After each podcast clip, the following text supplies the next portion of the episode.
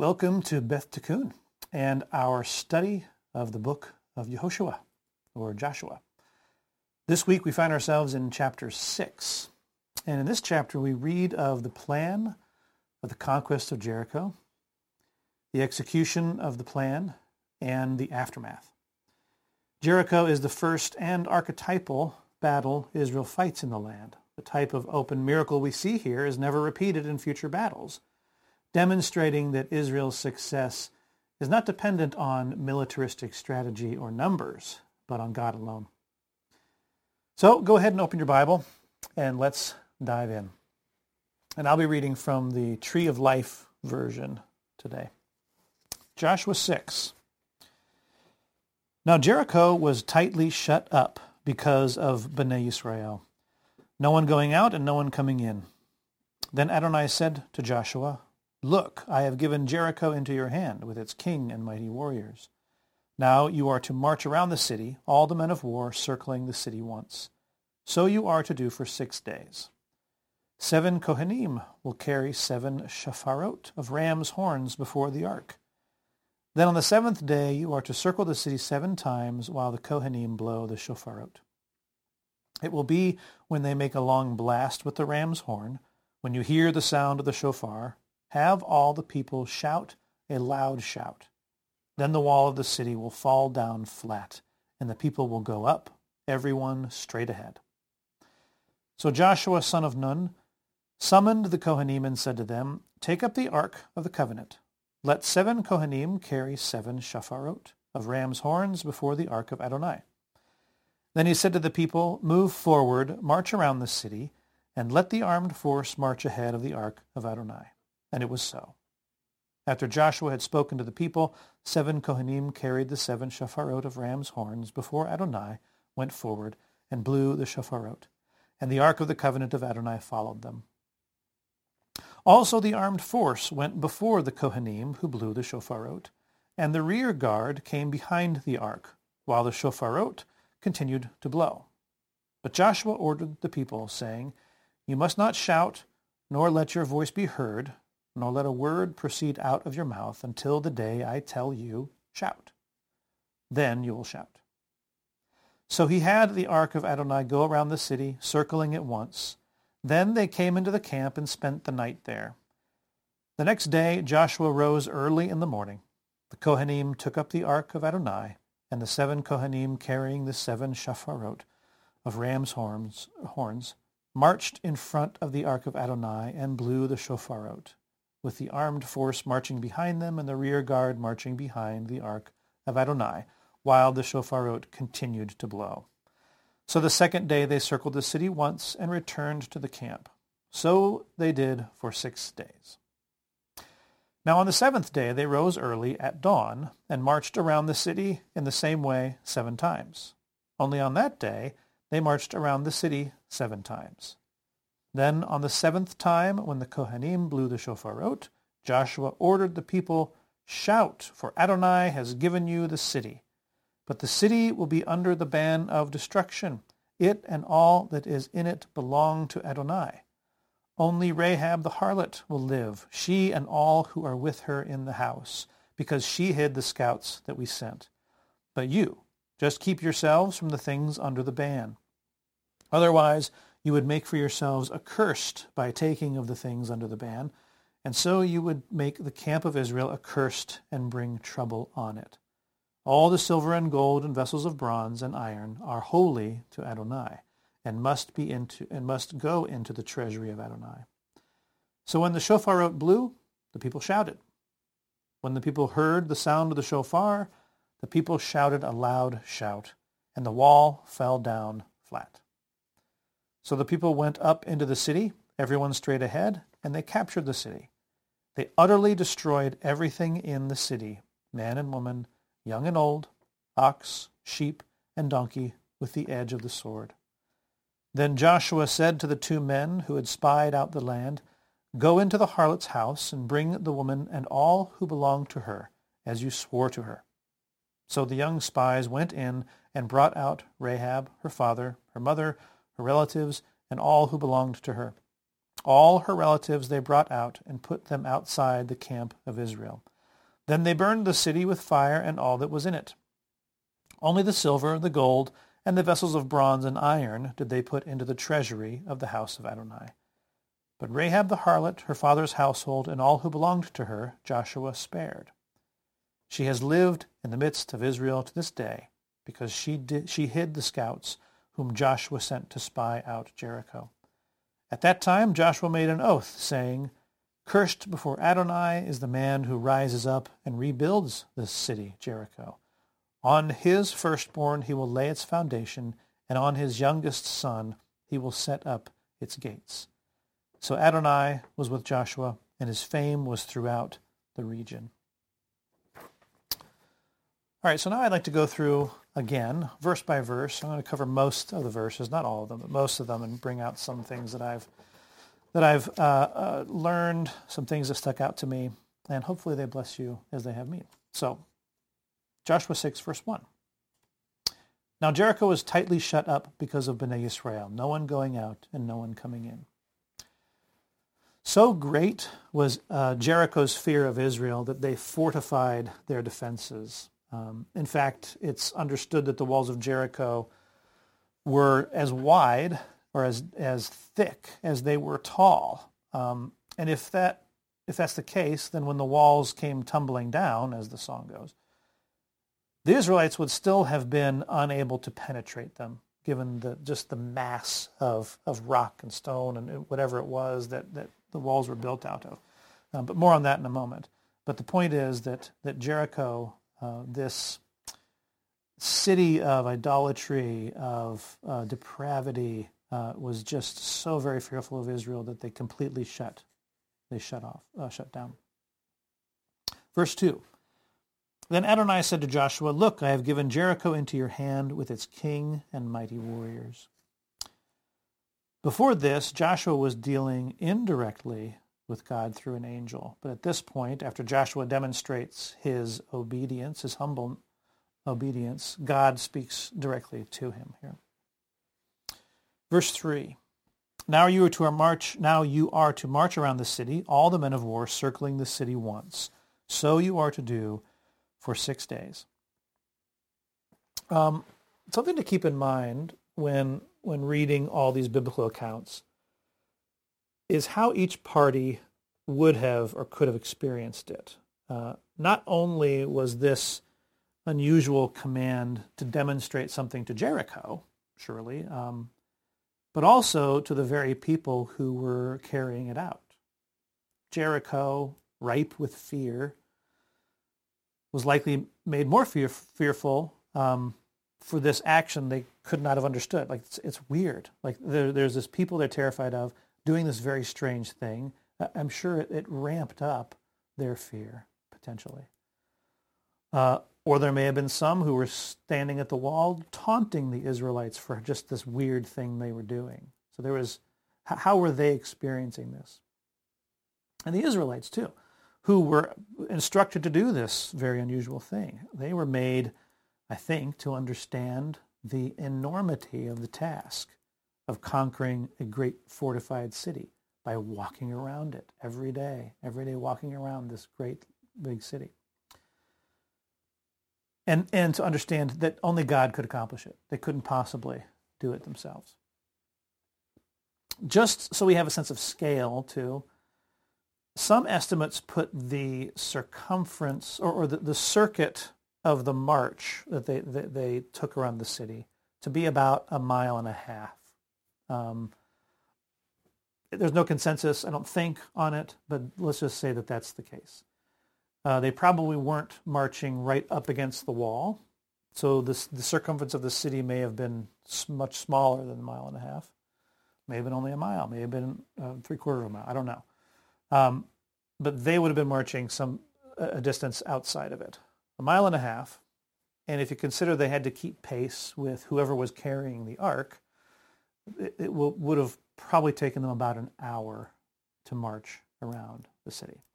Um, so they were doing that one hour each day for six days. And then on the seventh day, they marched around it seven times. So that was seven hours of marching on the seventh day. Okay, so just something to keep in mind from a, a point of scale and context. Verse 4. Seven Kohanim will carry seven shofarot of ram's horns before the ark. Then on the seventh day, you are to circle the city seven times while the Kohanim blow the shofarot. Um, there's a lot of sevens here. Uh, throughout this passage, seven, seven, seven, uh, seven Kohanim, seven shofarot, seven days, seven uh, times around it. Um, each so each day you, you you go around it seven days, and on the seventh day you do it seven times. So all of these sevens indicating again the the holiness of it, the, the spirituality of it. This is not a typical physical battle that can be understood through any militaristic strategy that Joshua may have. This is completely and utterly in, in the realm of God's uh, ability to accomplish. Um, something interesting about the, the shofar, the shofarot, uh, plural, is that these are typically what were used at the beginning of the Jubilee year. These were not the silver trumpets that uh, Moses had in order to sound a, uh, to blast a warning to the enemies. These were, the shofar blast was solely for, for Israel to um, uh, uh, symbolized joy and, and, and victory, right? So, so that's that's something very interesting uh, that I think could be could be talked about. Um, these weren't the sounds of warning for Jericho, even though they probably would have taken it as that as well. Um, it may have been a foreign sound to them, but as far as Israel goes, these weren't the silver trumpets. This was a shofar that, that were associated with something else besides war and battle. Verse 5. It will be when they take a long blast with the ram's horn, when you hear the sound of the shofar, have all the people shout a loud shout. Then the wall of the city will fall down flat or sink into its place. And the people will go up, everyone straight ahead. The Hebrew here expresses that the wall came down in such a fashion that the ground was flat, right? I mentioned earlier that, you know, we, we talk about how the walls came tumbling down. You can picture that it comes tumbling down. You can still see the debris is sitting on top. But if these walls were as thick and tall as uh, scholars believe that they were, even tumbling down, they still would have been insurmountable. You have to climb over, get, you know, ropes and hoisting things over.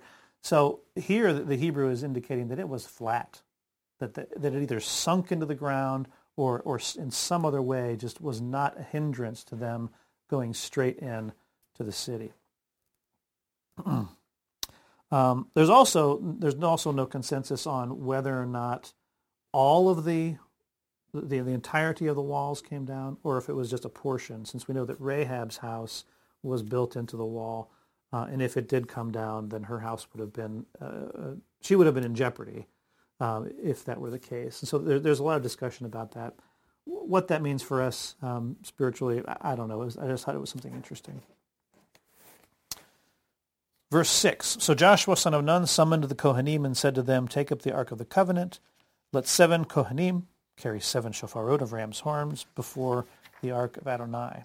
And verse 7 Then he said to the people, Move forward, march around the city, and let the armed force march ahead of the Ark of Adonai. Uh, it should be noted that the armed force here is, of course, Gad, Reuben, and the half-tribe of Manasseh, fulfilling their pledge to take the lead in battle, uh, in Israel's battle, in return for their occupying the land on the other side of the Jordan. Verse 8, And it was so. After Joshua had spoken to the people, seven Kohanim carrying the seven shofarot of ram's horns before Adonai went forward and blew the shofarot, and the ark of the covenant of Adonai followed them. Verse 9. Also the armed force went before the Kohanim who blew the shofarot, and the rear guard came behind the ark, while the shofarot continued to blow. Verse 10. But Joshua ordered the people, saying, You must not shout, nor let your voice be heard, nor let a word proceed out of your mouth until the day I tell you, shout.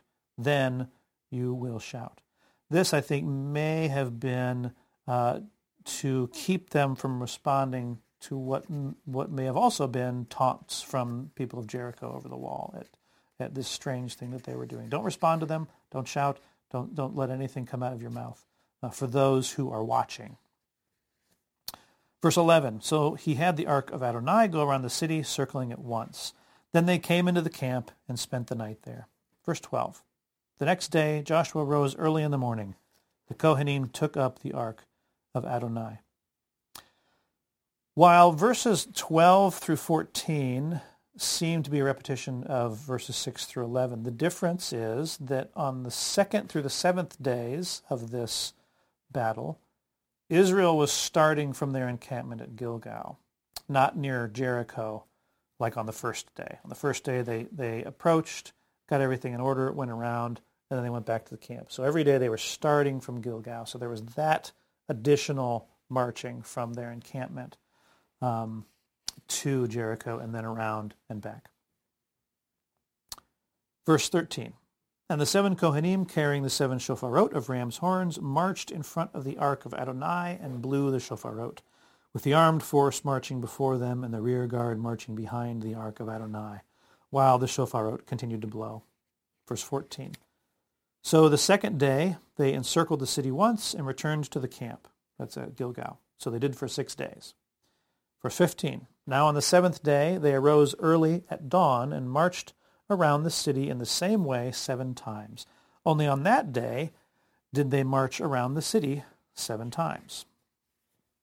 The language here, um, on the seventh day, means that this was, in fact, the Sabbath. Um, given that this was a seven-day ordeal, uh, and that there would have been a Sabbath in there at some point, the fact that this is when it says on the seventh day indicates to us that this was the Sabbath. Um, that they rose early is, is, is wise and necessary so that they could make the march there and then also the seven circuits around uh, to do all this in, in a day's time. It would have taken about seven hours or so, seven or eight hours. It would have been a while. So that makes sense. Um, what's interesting to note here is that they march around the city a total of 13 times. Uh, six times they do it once, and one time they do it seven times. 13, um, for, for this occasion, I think especially, the, the symbolism of the, of the number 13 is, is great. The symbolism of the 12 tribes plus God, who is one, who is Echad, as we'll see toward the, um, actually uh, in the Aleinu that I'll get to later.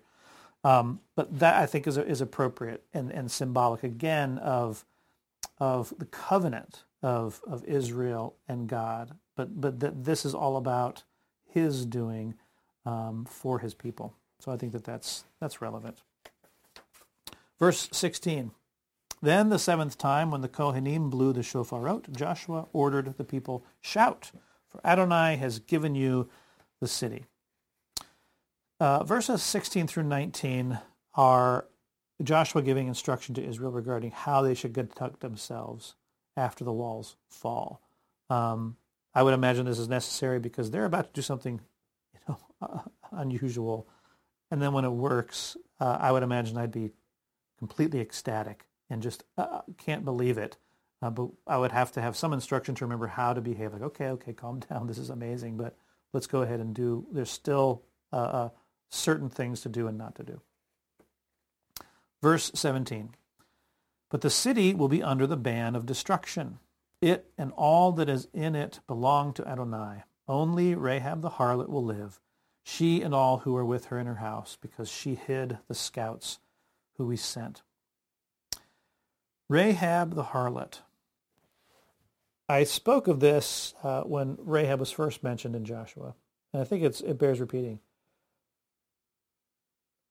the, uh, there is a, a, a, beauty and a mystery to how God, how how sin is is dealt with and um, and redeemed from in in this life.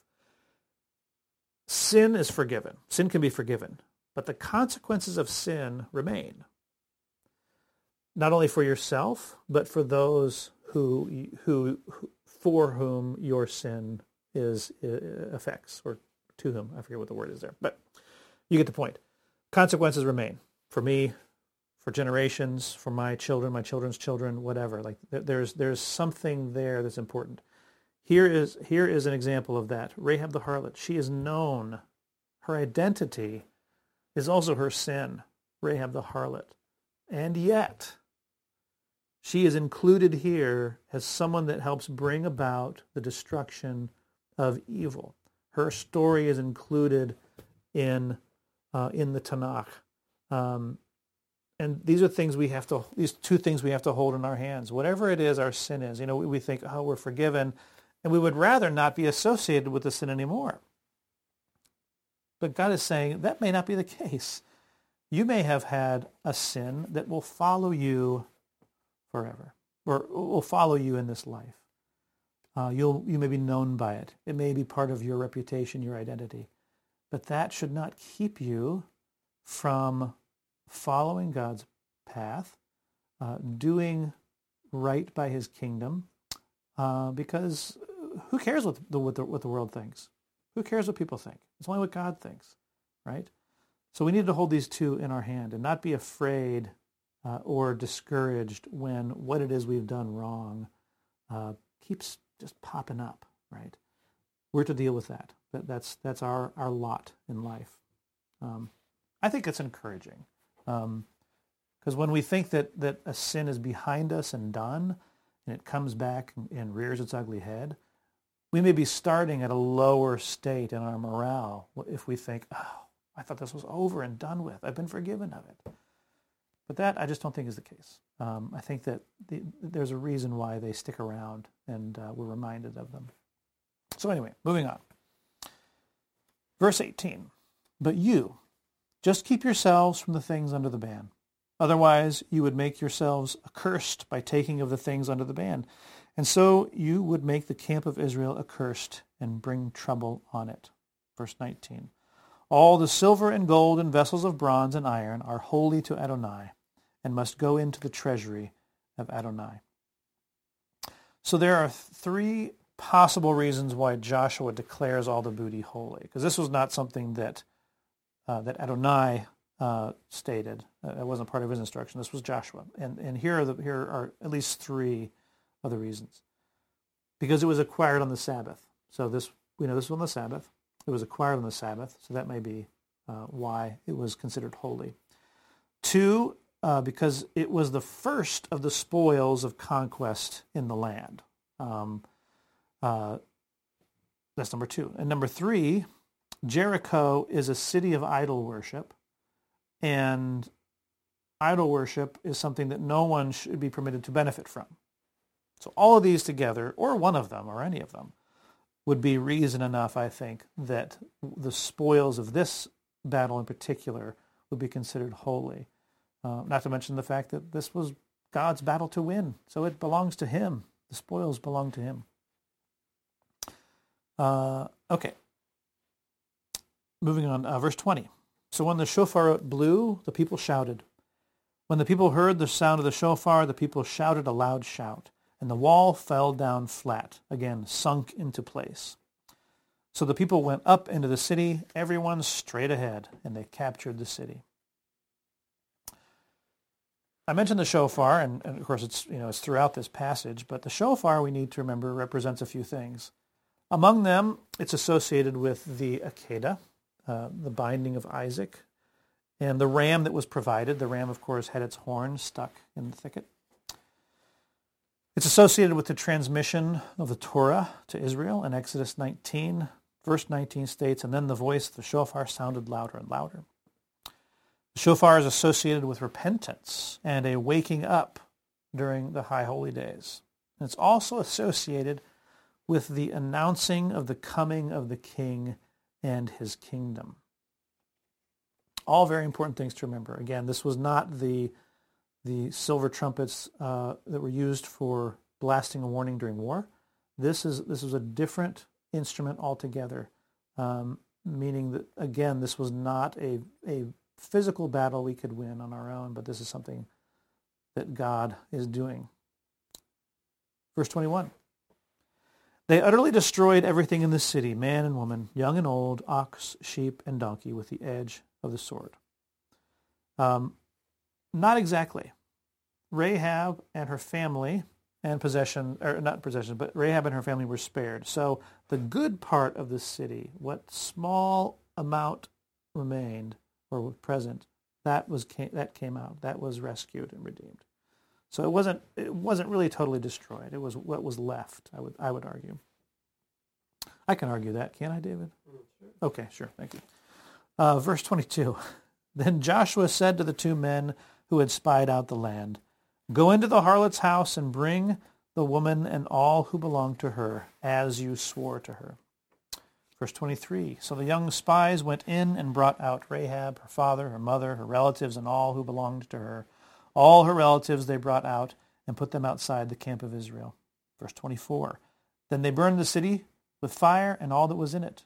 Only the silver, the gold, and the vessels of bronze and iron did they put into the treasury of the house of Adonai.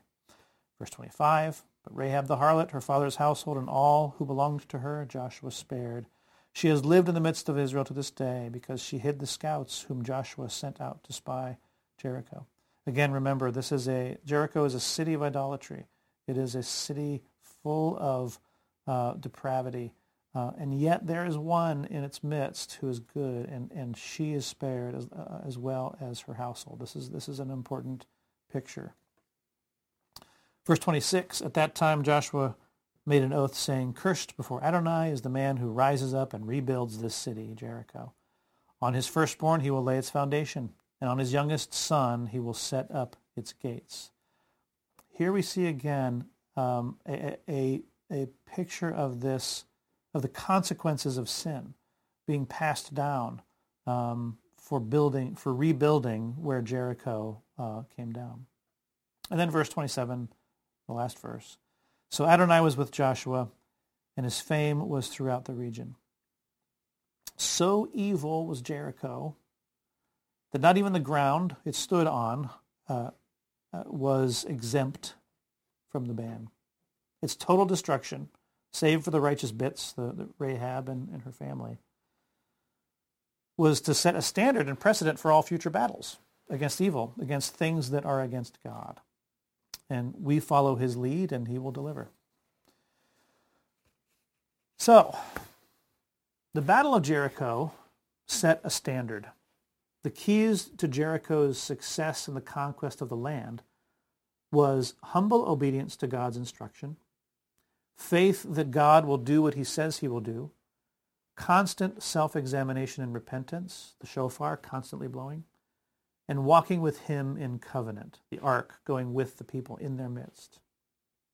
The keys to our success in conquering strongholds is the same. Humble obedience to God's instruction, faith that God will do what he says he will do, constant self-examination and repentance, and walking with him in covenant. Jericho represents sin. You could even say it represents secret sin, given that it was so fortified against God and his people and hard to see into. How God defeated Jericho for Israel is how we are to ally, ally with him in defeating sin and receiving victory. We cut it off from any lifeline. We encircle it with strength, truth, repentance, and the anticipation of victory. We do this day after day. God will then deliver it into our hands. And at the same time, he delivers us from the threat of it. It will be reduced to nothing, save for the speck of goodness that was left within it. That we will absorb into ourselves and be increased by that speck. And then we never touch it again. The spoils are holy. They belong to God.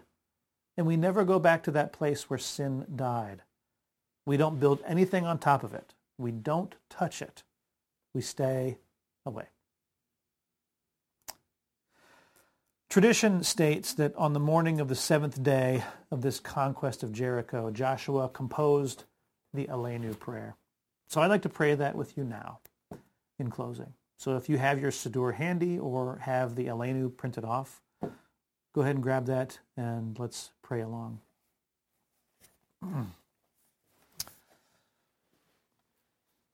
we are duty bound to praise the Master of all, to ascribe greatness to the one who created from the beginning, that he did not make us as the nations of the land, and did not place us as the families of the earth, since he did not assign our portion as theirs, nor our lot like all of the masses. For they bow to vanity and nothingness, and pray to a God who cannot save. We therefore bow and worship and give thanks before the King, the King of kings, the Holy One, blessed is he. On that day, Adonai will be one and his name one. Bless you all, and may the one who conquers every stronghold make us into the people he wants us to be. Shalom.